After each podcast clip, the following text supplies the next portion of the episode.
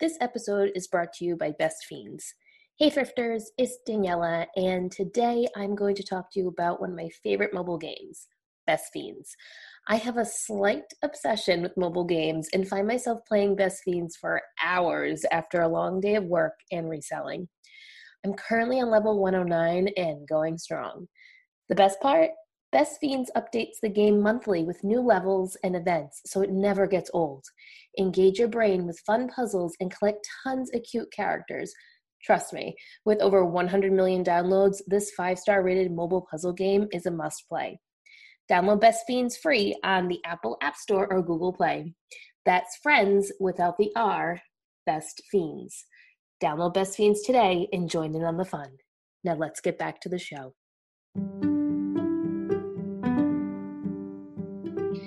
Hello, everyone, and welcome to Thrifters Villa, a podcast for resellers and entrepreneurs. I'm Daniela. And I'm Lori, and today we have a special guest with us. Her name is Sarah Duchovny. So, Sarah is an opera singer and an antique and vintage jewelry curator. Sarah's jewelry collection can be found on Songbird Sarah Jewelry.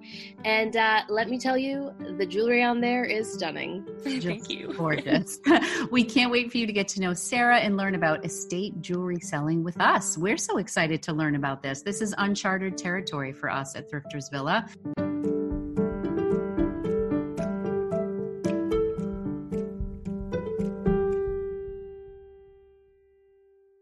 So, welcome, Sarah.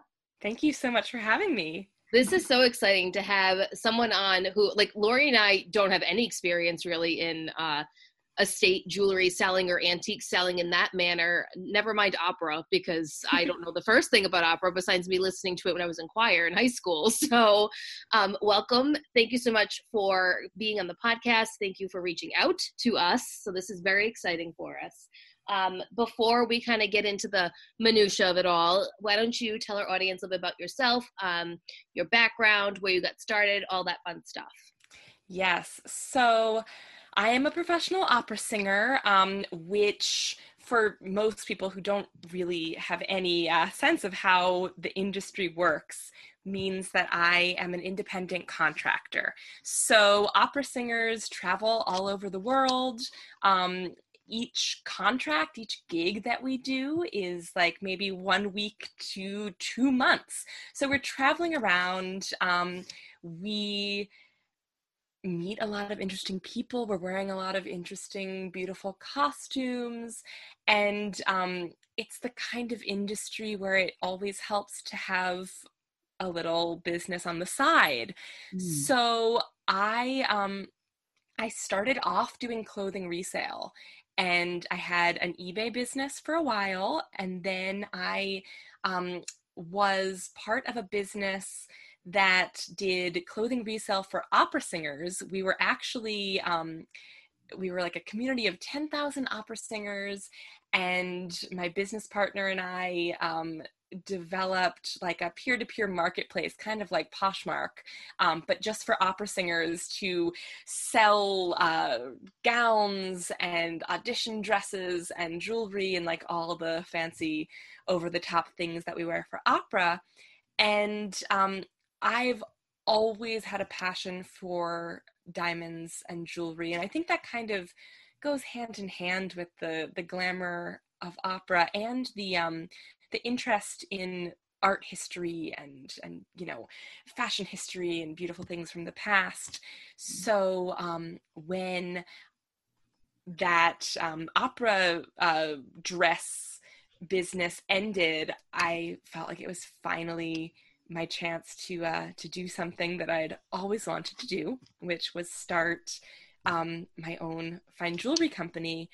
And I think most resellers can understand that feeling of like, you love the hunt, you love the act of shopping, you never know what you're gonna find, you like talking to different vendors and like going in crazy places to find things.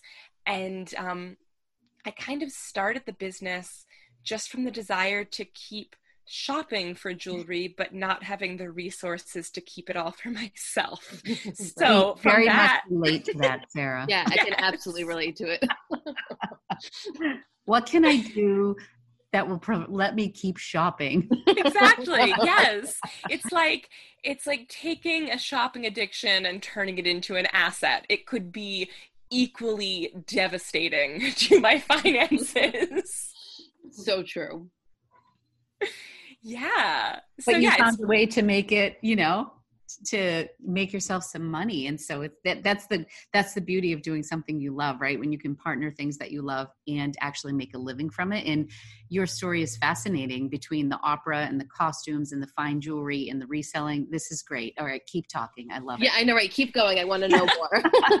Yeah. So i mean it all started for me with jewelry like around the same time that things started with my interest of being an opera singer. So, like around 16, I decided I wanted to be an opera singer and I never turned back. And it was around that time, too, that I got my first piece of antique jewelry. Um, technically at that point it was still vintage. It wasn't 100 years old yet. But right. um but i asked my grandparents for my 16th birthday if they would get me like a real ring and i specified that i wanted it to be really old. So they got me this beautiful um little box ring from like the 1920s and it had a little diamond in it and i took it to be sized and the jeweler mentioned that it was an old european cut diamond which was a term that i had never heard before but that was like something i could grab onto and research mm-hmm. so i just went crazy i you know read books on jewelry. I joined online forums. I was just like obsessed. So by the time I started the business, it was like 15 years. Like, you know, I'm just that like was age um, 16 that you started researching. Like you just yes. you in that moment and that's actually like a unique direction for a 16 year old to go in in my opinion like very unique uh, already an opera singer into antique jewelry at 16 you sound like an interesting kid. Yeah yeah. right. interesting interesting is a nice way to uh to put it. Um yeah it i mean yeah, that in a really great way. I think that's wonderful. I don't see many 16 year olds that are that outside of the box. You know what i mean? I love it yeah interesting is a nice way to put it. Um i i mean i loved thrifting like back in back in the day too and i would like wear like crazy things to school and i i went to school um i went to school in, in a very like preppy like Abercrombie and Fitch, Vera Bradley kind of place. And I, I, would, know, like, I know what you mean. and I would like roll into school wearing like, you know, really, really interesting things that I had found at the thrift store. And like I liked I liked having things that no one else had. And my social life probably suffered for it. But I I really kind of reveled in like just being that weirdo, you know, and and I think still I, I hold on to that. Like I love antique jewelry because it's something you have something that's one of a kind. Mm-hmm. Mm-hmm. So fascinating to even like how did you get into opera? Were you in choir? Like how did you go down that route? I'm just curious because I, I was a choir kid. I was in choir from when i was in fourth grade up until i was in college. Like i always was a singer kind of thing but opera was never anything that really um, I never wanted to pursue that aspect of singing, right? I just liked the whole choir aspect. So I'm just curious how you got into that. Yeah, I was in choir. I always loved doing plays. I was like the kind of kid when I was really little who would like hold my family hostage and like put on these one woman shows for hours and they'd be like, "Okay, Sarah, are you done?" I'm like, "No, this is just the first act. More. there's more. Wait." Um, so I I always had that like performer aspect and I I knew I wanted to do something with performance because I just I, I couldn't get enough of being on stage. And um but of course like opera isn't something that most people like think of you know? Like it's not like it's not something that like most kids or teenagers are like that's the thing. So i wanted to do musical theater and um, i was really lucky. My parents found a um, they found a voice teacher that was um, you know close by and she happened to be a great opera singer. So i started taking lessons and it was i think it was like the second lesson she took me aside after the lesson and she was like listen i know you want to do musical theater for a living but i think you know your voice is very operatic and i think that would be a better direction to train you in because I see you having more success in that than trying to force your voice to do musical theater, which is a little more pop based. Right. Wow. I've, so, I'm waiting for you to tell me like where your incredible voice came from because that just, I feel like that that's a little bit of born with it. I'm sure there was an enormous amount of training, but you have to have a very special voice to even be identified as somebody who can right opera. Am right. I, I mean, I'm assuming like yeah. I, you yeah. have to have a very strong, very strong, strong voice. Yeah, and it's a timbre mm. thing. I mean, you know, every year inevitably there's like some kind of talent contest on TV and like some 7-year-old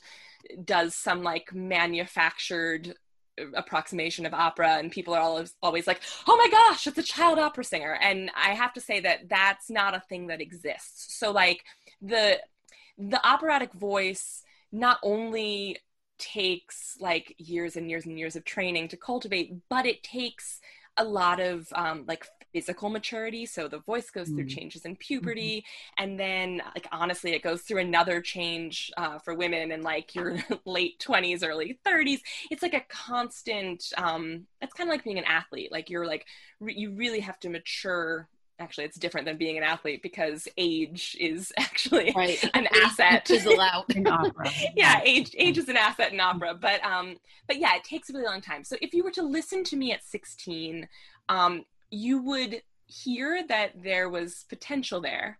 Okay. And there was like a sound that sounded operatic, but you probably wouldn't be able to recognize that it was me if you heard me now. That's so interesting. That's great. Okay. So yeah, yeah. I, I had no idea how you how you train an opera singer or how how many years it takes or you know how they can be discovered or whatnot. And you have to have the desire too because yeah it's not easy. Yeah it's really not. It um it, it takes a lot of time. And i think the really frustrating thing is that I always knew what I wanted my voice to sound like, and I knew the artistic things that I wanted to be able to do with it.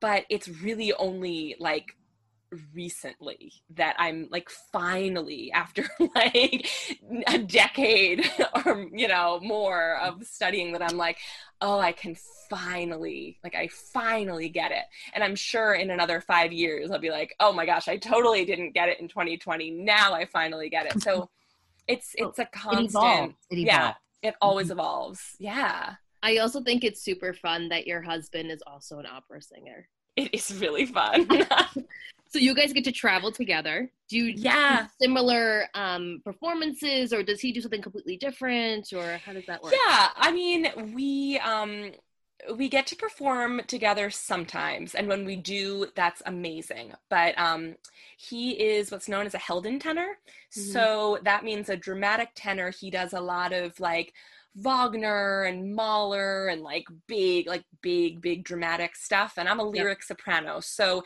the tenors, this is getting really, really like, you know, really technical. But, um, but in the operas that I do, it's usually, um, it's usually written for a different kind of tenor. So we have a couple roles where, um, you know, where our repertoires overlap and we can do those operas together and yeah we we just did one together this time last year um and usually you know we're on separate gigs but because we're both in the lifestyle and we're both um you know leading these like transient lifestyles where where we don't have to show up to an office um mm-hmm. we can travel together except for now because he's in Rome and oh. I wasn't allowed to go because of travel restrictions. Yeah. So you haven't seen him for how long now?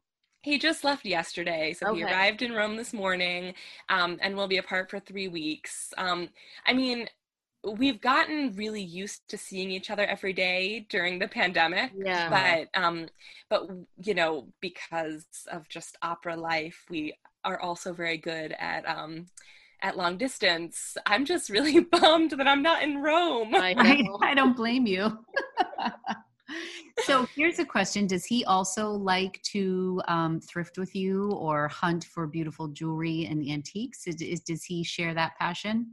No, but he's really, really supportive about it. So, okay. like, wherever we go, if we're like on the road and, you know, there's like an antique mall in the middle of nowhere, and I'm like, pull over, there's an antique mall.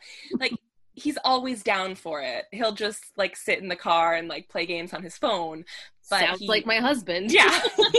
but he's always like, okay, yeah, pulling over. So you look out the window and you're like, oh, he's still there. I love that guy. Yeah. and so when you go to these antique places, Sarah, is there something like I know for us with clothing, there are things on like our bucket list or our bolo list, be on the lookout for certain brands. Or is there a certain type of piece or diamond or cut or country of origin or any of that that you're on the lookout for when you hunt for your stuff in the antique shops or what do you what are you generally looking for? Yeah well i mean the big overarching thing is that um, i only specialize in fine jewelry so i don't do anything that's costume um, usually gold. If something is really special and it's sterling silver i might make an exception but i generally don't um, don't do sterling so um, gold and platinum and palladium is kind of like a baseline. And then I'm always looking for old cut diamonds. So um, antique diamonds are cut in a totally different way. They um, they're amazing. They sparkle eh, like totally differently than than modern cuts and they were cut for candlelight and they're very rare because you know you could you could cut a modern diamond in that style, but it wouldn't be an antique diamond. You know what I mean? I so need to start looking at jewelry. You like yeah. now inspired right me to start looking for it. yeah. So so those are like the big things, like old cut diamonds. Yes, always I'm always on the lookout. But mm-hmm. if there's something that's like different than what I usually go for and it just speaks to me, I um I will I will get it. I will give it a try. So I used to like really only focus on um, Art Deco and Edwardian, but now I've I've really expanded because I think you know life is too short to to be limited, and yeah I, if, well, it, if it speaks to me. something yeah something speaks to you we we say the th- same thing with clothing. If you're right. passionate about it, it, the brand doesn't always matter or the whatever style you think you're looking for if if something you see inspires you then i always say go for it. Right. Mm-hmm. so yeah. I want to rewind just a little bit and you said that you sold on ebay before.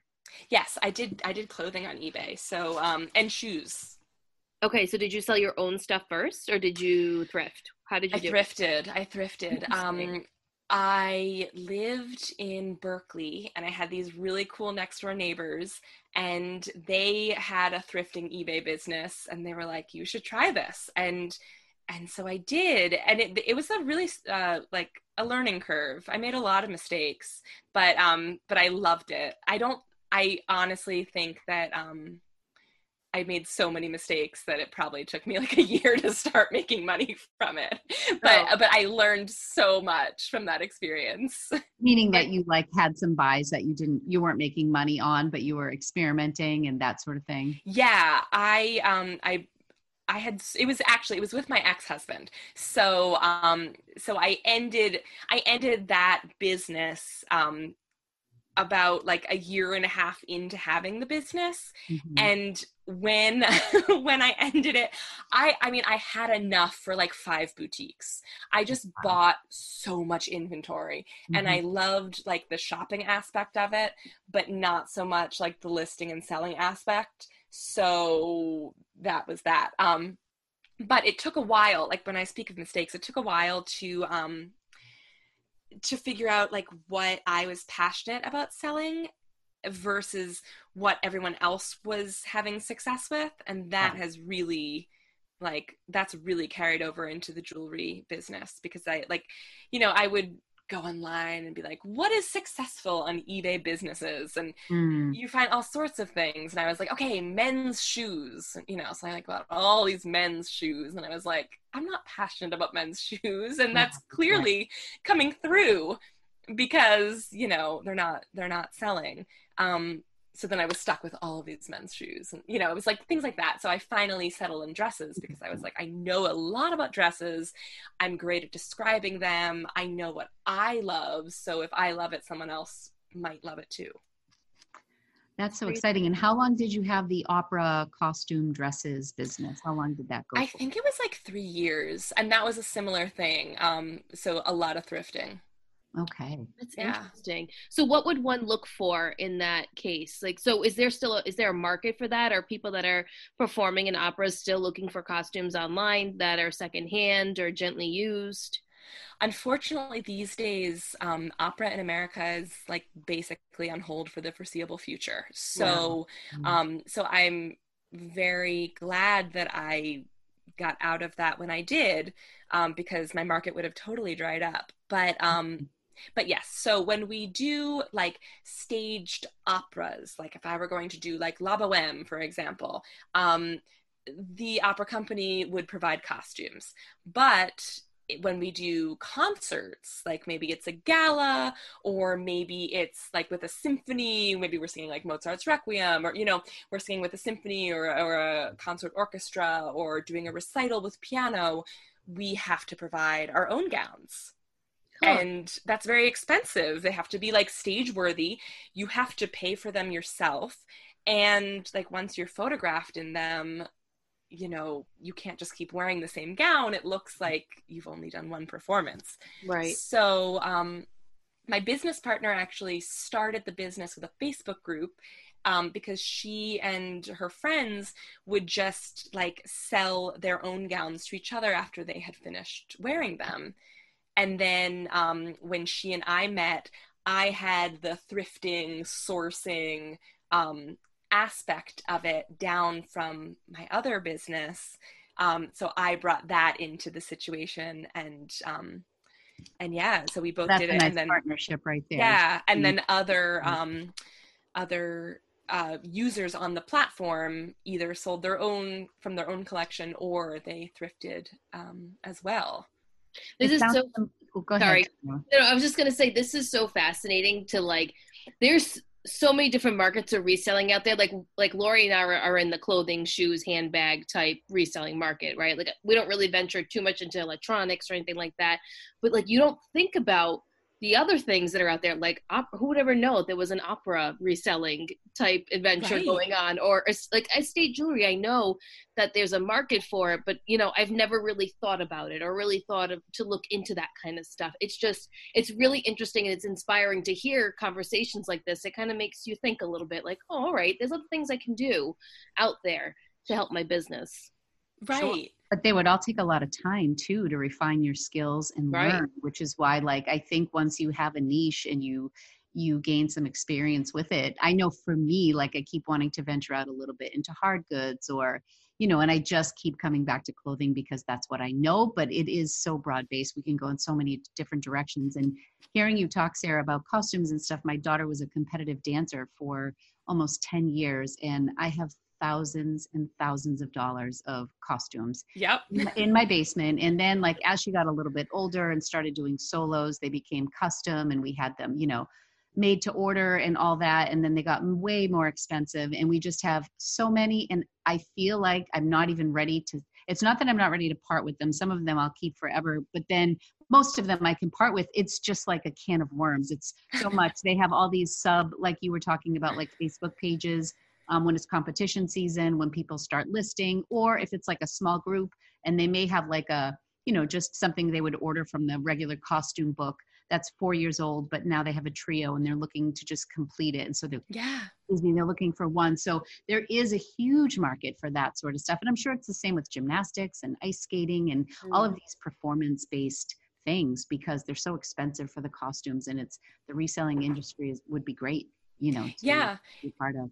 And I think the big thing, I mean, you were talking about, you know, finding your niche and and sticking with that um, it helps to be part of a community.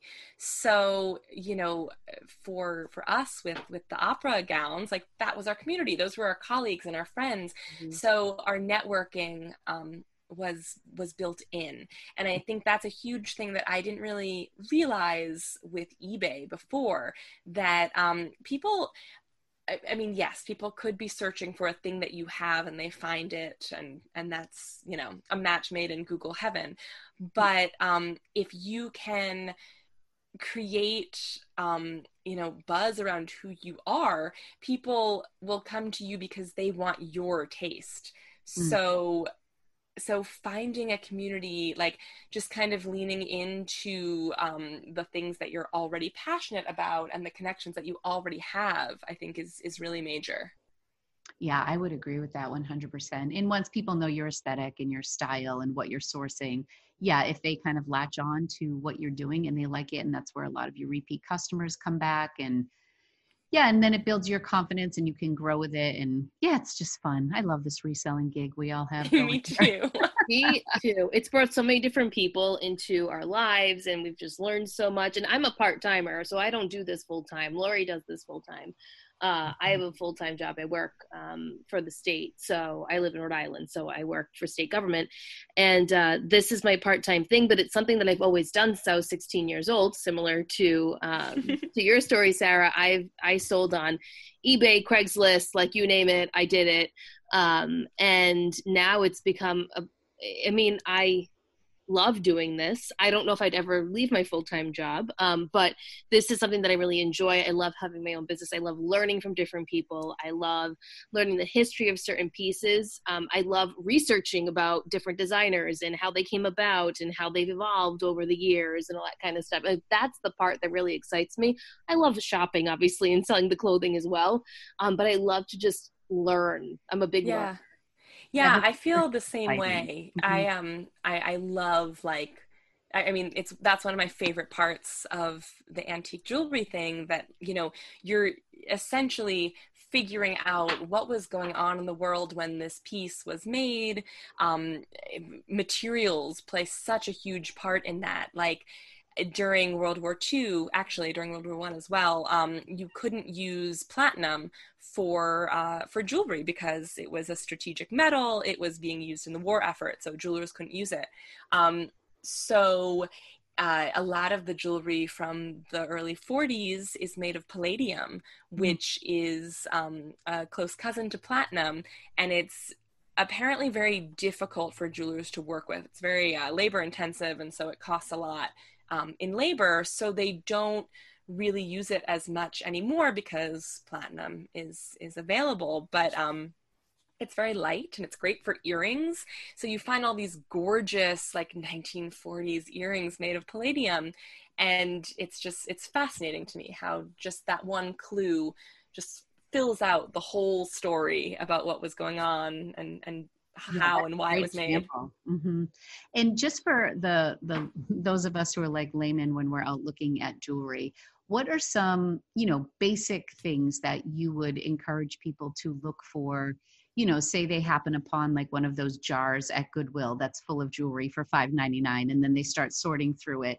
Um, what are some key things that would stand out that would show that something is quality versus um, you know costume jewelry. I know the mag use a magnet. I know that's one clue. Uh, yeah i've heard of that. I don't do that. Um i mean maybe i should but um but i i kind of just know at this point which is i you know not a very good answer. Um but most things are stamped. Sometimes they're not stamped but maybe it's not stamped and it has a diamond in it. So there's a pretty good chance that, you know, maybe maybe the stamp came off in sizing or it was like worn away with time, but it has a mm-hmm. diamond in it. So they're not going to put a diamond in, in base metal. Um, but then looking for those metal stamps like 14K, 18K, um, you know, does it say platinum? Does it have a maker's mark? There's a weight to it that you just kind of know. And um, I always travel with a loupe because a lot of times those little marks are super small. Yeah. And um, like today, I just popped into an antique store and um, I got this chain that was marked um, as sterling silver, but I had my loupe, so I know that it's actually 14K. So that was a really great buy. Will you explain to us what a loupe is? Oh, it's a little magnifier. Okay. Okay. Yes. I was like, um, what's the loupe, guys? yes. It's a it's a little magnifying glass. Um, like it's Oh, the little just- tiny ones that the a little jewelers put in tiny their one. eyes, Mhm. right? That you- Yes. yeah. Okay, I know what you're talking about. Yeah. I like wear it on a chain, and I just like wear it on in, and I have another one that I like keep in my purse just in case. Um, because you never know. You never know when you're gonna like have to stop into a little a little hole in the wall. But um, but yeah, definitely check for those marks. And then um you know, I, I know enough to know when something is worth taking a risk on. But then when I get home, um, I use different acids to test the metals to just verify that.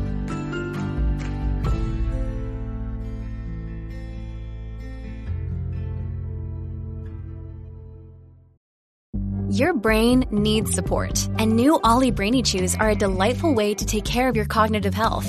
Made with scientifically backed ingredients like Thai ginger, L-theanine, and caffeine, Brainy Chews support healthy brain function and help you find your focus, stay chill, or get energized. Be kind to your mind and get these nootropic chews at olly.com. That's O-L-L-Y dot com. These statements have not been evaluated by the Food and Drug Administration. This product is not intended to diagnose, treat, cure, or prevent any disease. That everything is what I think it is. Um, I have all sorts of uh, special gadgets, uh, diamond testers, and refractometers, and all these things to uh, to test the gemstones and uh, and the diamonds. So, Huh. yeah, it's a lot of it's a lot of like sciency fun stuff. Yeah, there's a lot of research buying the piece and then afterwards as well to make sure that what you've bought is actually what you think it is. Exactly. Right. So, can you tell us what is the most unique piece that you have found throughout your years of doing this? Or is there multiple unique pieces? Um. Okay, let's. And see. where it's did we really get- hard. It's What really hard to country? favorites. Um. So most of my stuff is coming from America. I um haven't. I, I have shopped for jewelry internationally, but I didn't have the business when like the last time I was in Germany. So I wasn't like sourcing the way I would if I were to be in Europe right now. So um so yes, so everything is being sourced, you know, within the states. Um and then I do have some some estate people who I know who are sourcing internationally and I'm able to like, you know, pull from from their uh their sourcing. So it so it is like this wide stretch. Um and yeah i have i have bought myself some beautiful things overseas. But anyway when i'm like sourcing i think florida is kind of like the Hmm. best place Wow. Why would you say Florida? um a lot of older people I was just gonna say, think of those snowbirds that go down there, Lori. Mhm, True. Yeah. There's a ton Yeah. of them. yeah um so yeah you find older things um i think the the most interesting piece that i've ever found was this amazing um victorian ring um it was originally a button or a brooch like some kind of button or or, or pin that was turned into a ring. And it had these carved amethysts as two of the petals. And then the rest were gold with these amazing old mine cut diamonds in it. And it was huge and like bold. And actually my former business partner bought it which is so perfect because i can like visit it and keep up with it. It Oh, was wow. so gorgeous. And then there's another one on my site right now that is a 1940s tank ring. Um, so in the 40s back to the 40s um, military inspired looks um, you know were really big you know in fashion too like with the the silhouette and the the triangular shape of the bodice and shoulder pads. Um, so a jewelry kind of had that same like militaristic um, inspiration as well. And this ring is inspired by the shape of a tank. And it has pink sapphires and like tons of old European cut diamonds. It's rose gold. Um, it's huge. I'm looking Very at it cool. right now and it's beautiful. Isn't it awesome? Yeah. yeah, that it's a really unique. That piece actually, when I was looking at your website, is one that definitely stuck out because I've never seen anything designed that way. yeah it's like so it's so bold it's gonna be like a really really special person who like who can pull it off Yeah. I love the art deco. I just I love vintage antique jewelry to begin with. Most pieces that I own are inspired like vintage inspired, right? Um, I don't actually own any estate or vintage jewelry. I would love to. That's something that I would love, like just for personal for myself, not for resale. Um, it's something I've always wanted. Uh, but I'm a big like art deco, like I those type of pieces really speak to me. Just that like even like the 20s, 30s, like that time Yeah. frame. Love the jewelry from that time frame. me too it's It so is- beautiful It is. It is some of my favorite pieces. And I kind of I pull from my grandma's jewelry box all the time because she has so many beautiful vintage pieces. yeah So I love that stuff. Anyway, I digress.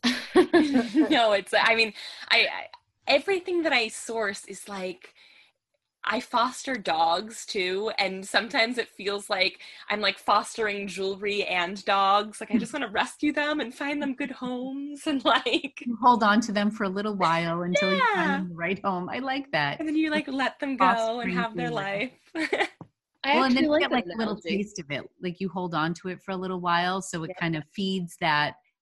You know, I find that since I started reselling, I buy a lot less for myself because I don't. You know, I would buy a lot at TJ Maxx and it would end up in my closet because it was more the hunt that I liked than the actual Yeah. stuff.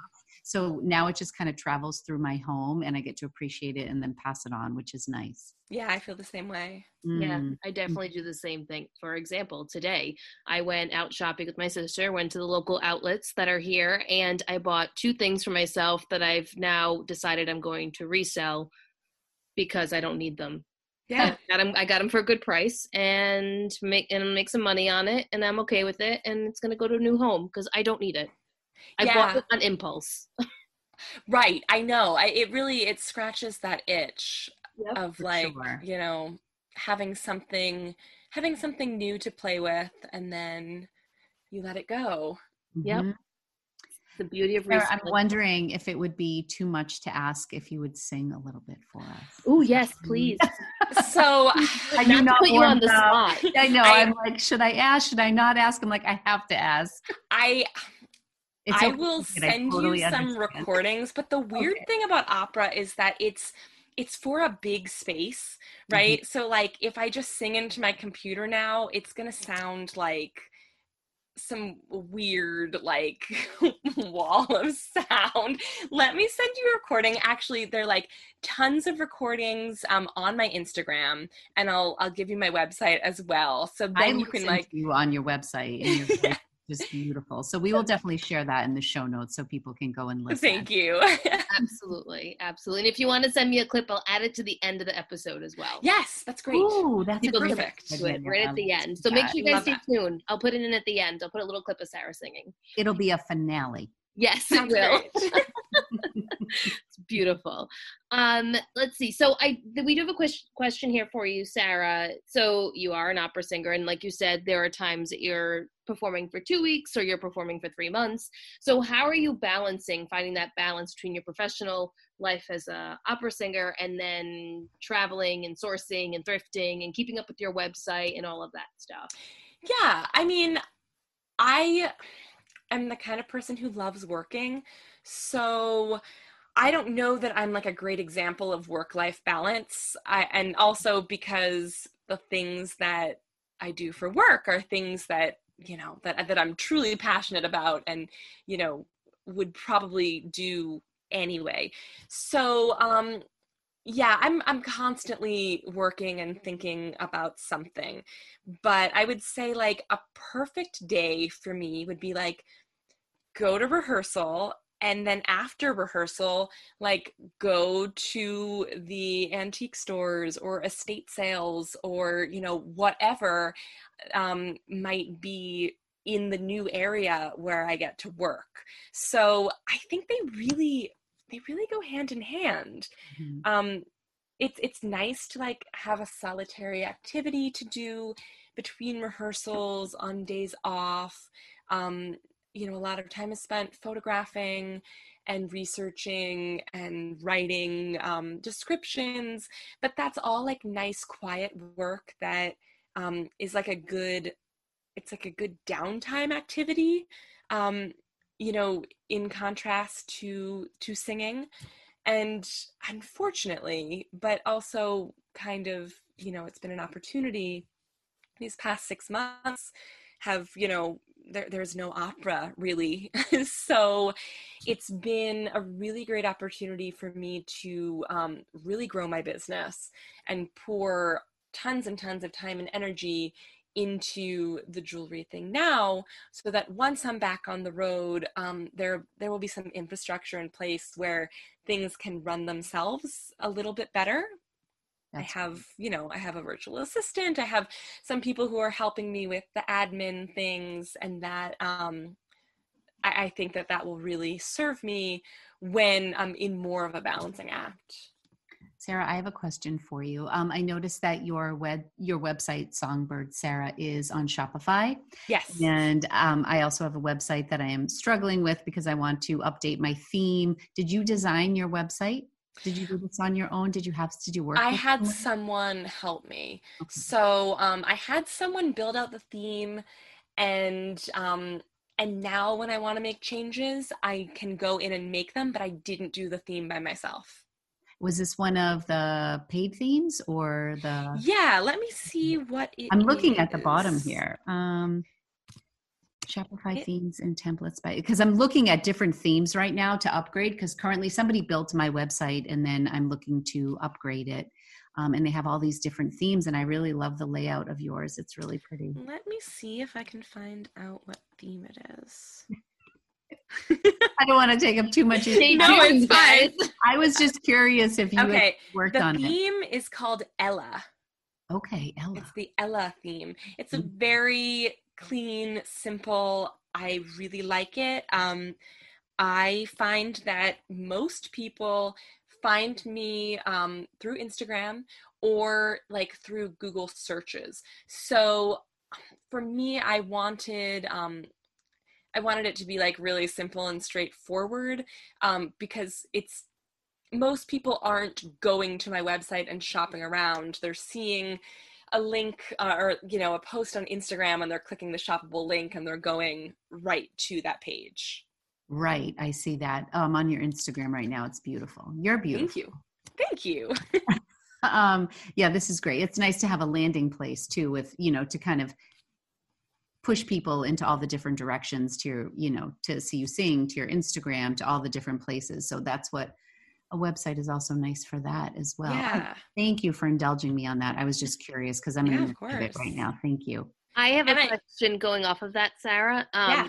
the have you ever thought about going on etsy um, I don't like Etsy. Okay, tell me why. Yeah. Okay. So, um, well first of all it's not integrated with instagram and i don't right. like that. So i really like that um, my links are shoppable my stories are shoppable.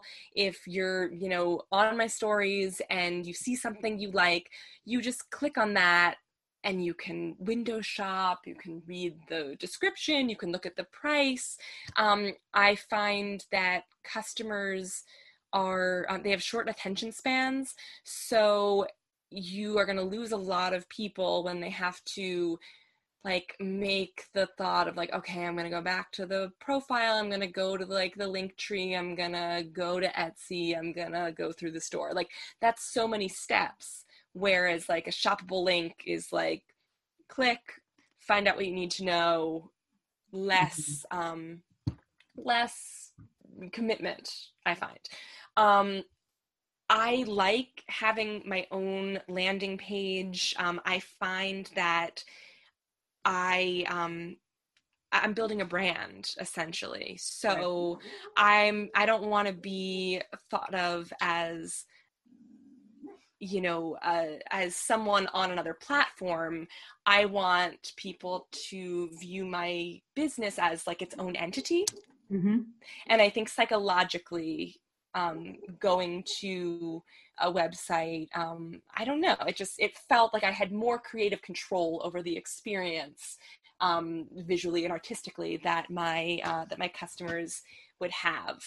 Um, so those are really the two things. I know a lot of people who have a lot of success on Etsy, and uh, something that is nice is that people you, you have a big audience, so people are going to Etsy um, to shop, and and they don't know that they're going to find you, but they would find you. So that's that's definitely a plus. But um, I think for me, I, I just like having that creative control. I, I totally get that. I, I understand that, and it's nice to have the the different platforms that you're on kind of work together, like you said. Yeah, mm-hmm. and and at first I did. I had my website, and I did have an Etsy store, but I ne- I never made a sale on Etsy. Oh wow! Yeah, yeah I don't know why I that is. On Etsy, Daniela, are you on Etsy? Um, I used to sell, so I used to make jewelry, and I was on Etsy. Um, but I, I'm on it now for some of my vintage clothing pieces that I have. Um, but mm-hmm. that's really it. I've had maybe two sales when it comes to clothing on Etsy. Etsy's hard because I feel like if someone's not specifically searching for what it is that you have, they're not going to see it. Or you yeah. need to make sure you have the right key terms there. You need to make sure like you are so specific in those details. And it's just a very unique platform. Like when I go on Etsy, I'm looking for like, one specific item and I'm going down the rabbit hole of like those items that match that criteria. And I'm not really venturing off into different areas. Um, mm-hmm. I don't know. I feel like it, Etsy's just a different world. It's just a completely yeah. different world. I love to hunt around on Etsy, but I don't I don't feel like I'm there a lot yeah no i'm definitely not there a lot when i was when i was getting married i was on there a lot and i would get a lot of inspiration yes. for different things right so different things that i was looking for yeah. things that i wanted i would go on etsy well, I did Pinterest. I'd go on Pinterest, mm-hmm. then I'd go on Etsy and see how much this stuff would sell for, and, and could I make it myself? And majority yes. of stuff that I designed for my wedding, like I did, like the vases that the flowers went in, I did myself for my bridal shower and my wedding. The cork board that I did with this vintage uh, inspired cloth on it that I bought at Hobby Lobby, and like I made this whole big board with vintage keys with the people's names on it, what table oh, they sat. Wow. Like, yeah, I did that all myself. Um, but I went to Pinterest and Etsy to get the idea and inspiration from, and then I'd go on eBay and find items like all the vintage keys I got on eBay. Um, yeah. The vintage paper was like already um, it was dyed to be like vintage paper and it was already cut up and i just got some twine and i wrapped it around the keys like all those different things i got inspiration from those websites and then i made it myself because if I were to buy it, it was just way out of my price range at the time. We were getting married and buying a house at the same time, and I was going getting my master's degree. So like I was in a crazy place. Mm-hmm. And um, I think it's a different it's a different mindset too. Like I think people like us um relish in like obviously relish in the hunt and and making it happen. Like I can't I can't buy I can't buy clothing off the rack anymore because I like just like you know like new. Like I just think like oh gosh like I could get something so much better at Goodwill. Like I would never buy that at Nordstrom you know? We and, always and say that thrifting has just like completely like ruined, ruined everything. our, yeah our retail yes. experience is just gone. yeah so I can see how you know you would go on Etsy and you'd be like, oh no, I can totally get that for cheaper. I, I can, can make that exactly, and I and that's what I did. And it was so much fun to do. Like my sister and I got to do it together. It was a lot. It was a lot of work, but I loved it. And a lot of those pieces I kept. Um, some of them I gave away, like you know, at the end of the bridal shower, I gave away a lot of the vases, and even at the wedding, like people were able to take different things because I made them, and I didn't want to be stuck with you know twenty of the same thing. Right. Uh, I ended up selling some of it on Etsy because I didn't really have a use for it. I kept some, but the bulk of it, you know, I sold on Etsy, and I'm sure I made another bride very happy. Yes. but that's, that's what I used Etsy for. You know, I, hmm. if I were to use it today, I probably would use it more like I have some of the vintage pieces, but if I were to start a completely different business on Etsy, it'd probably be more of a digital product of some sort. Mm-hmm. So creating some sort of digital, um, I don't know, note cards or printables or templates or something like that. I feel like is what I would use Etsy for present day. Yeah. Um, to do vintage clothing and, and jewelry, I just I don't know. For me, it seems it's difficult, but I also haven't really ventured too far into it. So I really shouldn't give an opinion. Yeah, I, I know people um, like within the antique jewelry sphere who do use it. Um, and they use it in the same way that I use my website. Um, but again, I just think those those that Shopify integration with Instagram and Facebook is mm-hmm. excellent.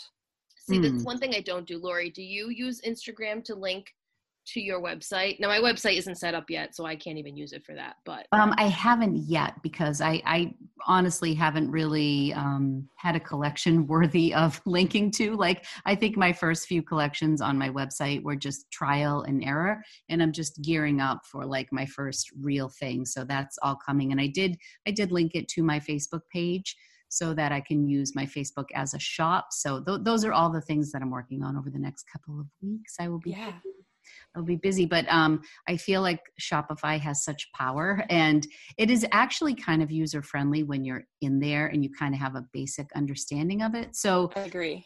like i i learned somebody another reseller actually designed my website and she's she's not a like a graphic designer or anything. She was self taught and she saw the need within the reselling community to create sites. So she did that for me and, and she did a fantastic job and kind of gave me like the little beginner tips on how to move forward. And I know how to do listings and stuff, but now like upgrading the theme and then really just making it what I want. That's like my next step. So that'll, yeah. that'll take a little bit of time, but I'll get there. You will, you will. I, I mean, you know, I think definitely hire someone to like like i don't know just get the layout but then once it's done you can tweak things on your own. Right right exactly. That that's what i'm finding even with my free version that i have. Like i've been messing around with fonts and different photographs that i'm t- putting in and taking out and stuff like that. But yeah uh, the whole social media end of reselling is is a whole education in and of itself yes. that that we you know we need to embrace and and always be looking into more and more because that's that's how we can all grow our business. It's one way to do it. So yeah it's an essential thing. So i'm working on it. But yeah your site is beautiful. Thank you. Yeah. So um, we have this question. Tell the audience about your work with one love foundation. Oh, okay. So, um, One Love Foundation is this great nonprofit that um, teaches people about healthy versus unhealthy relationship behaviors, um, relationship abuse, emotional, physical, uh, you know, all of that. Um, and I am an, um, an educational facilitator and um, ambassador with them. I got involved actually when I was um, getting out, recovering from my first marriage to my ex, um, which was um, emotionally abusive. And I stumbled upon their website as I was researching, and it was just like, it, it's an amazing resource and, and a great organization. So um, I have worked with them um, and actually combined it with opera outreach. So mm. last fall, um, actually, my my husband and I were my current husband and I were doing um, an opera together called Pagliacci, and in the opera, my character um, is murdered by her abusive, jealous husband, who mm. was played by my wonderful husband. Oh my so that was interesting. yeah. But um, but and I, I, figured that this would be a great opportunity to combine these two things um, go to high schools and teach them teach the students um, about opera and about um, relationship abuse uh, signs of healthy versus unhealthy relationships and of course that isn't just for romantic relationships. The the principles extend to you know friendships and working relationships and family relationships. So um yeah it's something really really really meaningful for me. That's beautiful and i it once again it's like another thing and life experience that you've managed to fold into your business and and share in a positive way. Thank you. Yeah i mean you kind of have to. It's you know. Hmm. I think I think the things that we experience become such a part of us and when you're building a business i think human connection is like the huge. biggest part yeah mm-hmm. it's mm-hmm. huge so you know you want to be authentic and you want to connect with people on the things that that actually matter and you know and, and i guess when i say it, it it sounds like calculated but but i really don't feel like that like i just feel like when when i share my own experiences i attract people who are interested in me as a full person and like a holistic brand um, absolutely and and you know sharing one part of your experience may resonate with this person and sharing another part may resonate with that and it you know it all comes together and, and that's kind of how you grow as a business and a person and meet people along the way who become important to you and vice versa so yeah. It's really nice all right so sarah where do you see the world of reselling heading where's what's or what's your next chapter well oh, what is my next chapter I feel like I always ask myself this question: What am I going to do now? Like, yeah. Oh gosh. Yeah. Well, I mean, I I really I have like financial goals that you know that that that are you know part of part of my next chapter. Um, I would really love to continue like collaborations, and I would love for those collaborations to be like on a really big scale. So I've been doing um, a lot of like collaborative photo shoots with bridal vendors and like putting together these amazing looks and i love being a part of that so i really would love songbird sarah jewelry to like be collaborating with major designers and you know uh theater and film and you know red carpet and and mm-hmm. you know all sorts of uh like cross cross promotional, uh, you know, cross medium uh, things because I think that's you know that would be very that's exciting. who I am, and um, yeah, I think that'd be awesome. I think that'd be really great. I think you got something going there. I mean, yeah. red carpet is perfect. Think about that. Exactly. That yeah. Is, and all of those things are are on loan, so you know they're they're borrowing them from you know Fred right. Leighton, but I would love for them to borrow things from me. Borrow mine, yes. Yeah, borrow my pieces, please. yes, and then people are like, "So who are you wearing?" Like, oh, this is vintage. It's from Songbird Sarah, and then you know you trend on Twitter or whatever. That's, yeah. that's how it happens. for you, Sarah. That's going to happen. I yeah, yes. absolutely. With the pieces that you have and everything, you are doing really great on your social media and the way that you're incorporating everything. It's awesome. Thank you. Thanks so much. And this was a really fascinating conversation. Like this is uh, just a conversation Lori and I have never had before with anyone. And it's just so fascinating to learn and be a part of this. This is great. I loved it. I loved it. Well, thank you for sharing your story with us, Sarah. We really appreciate it. And are there any parting thoughts you want to share with our audience before we go?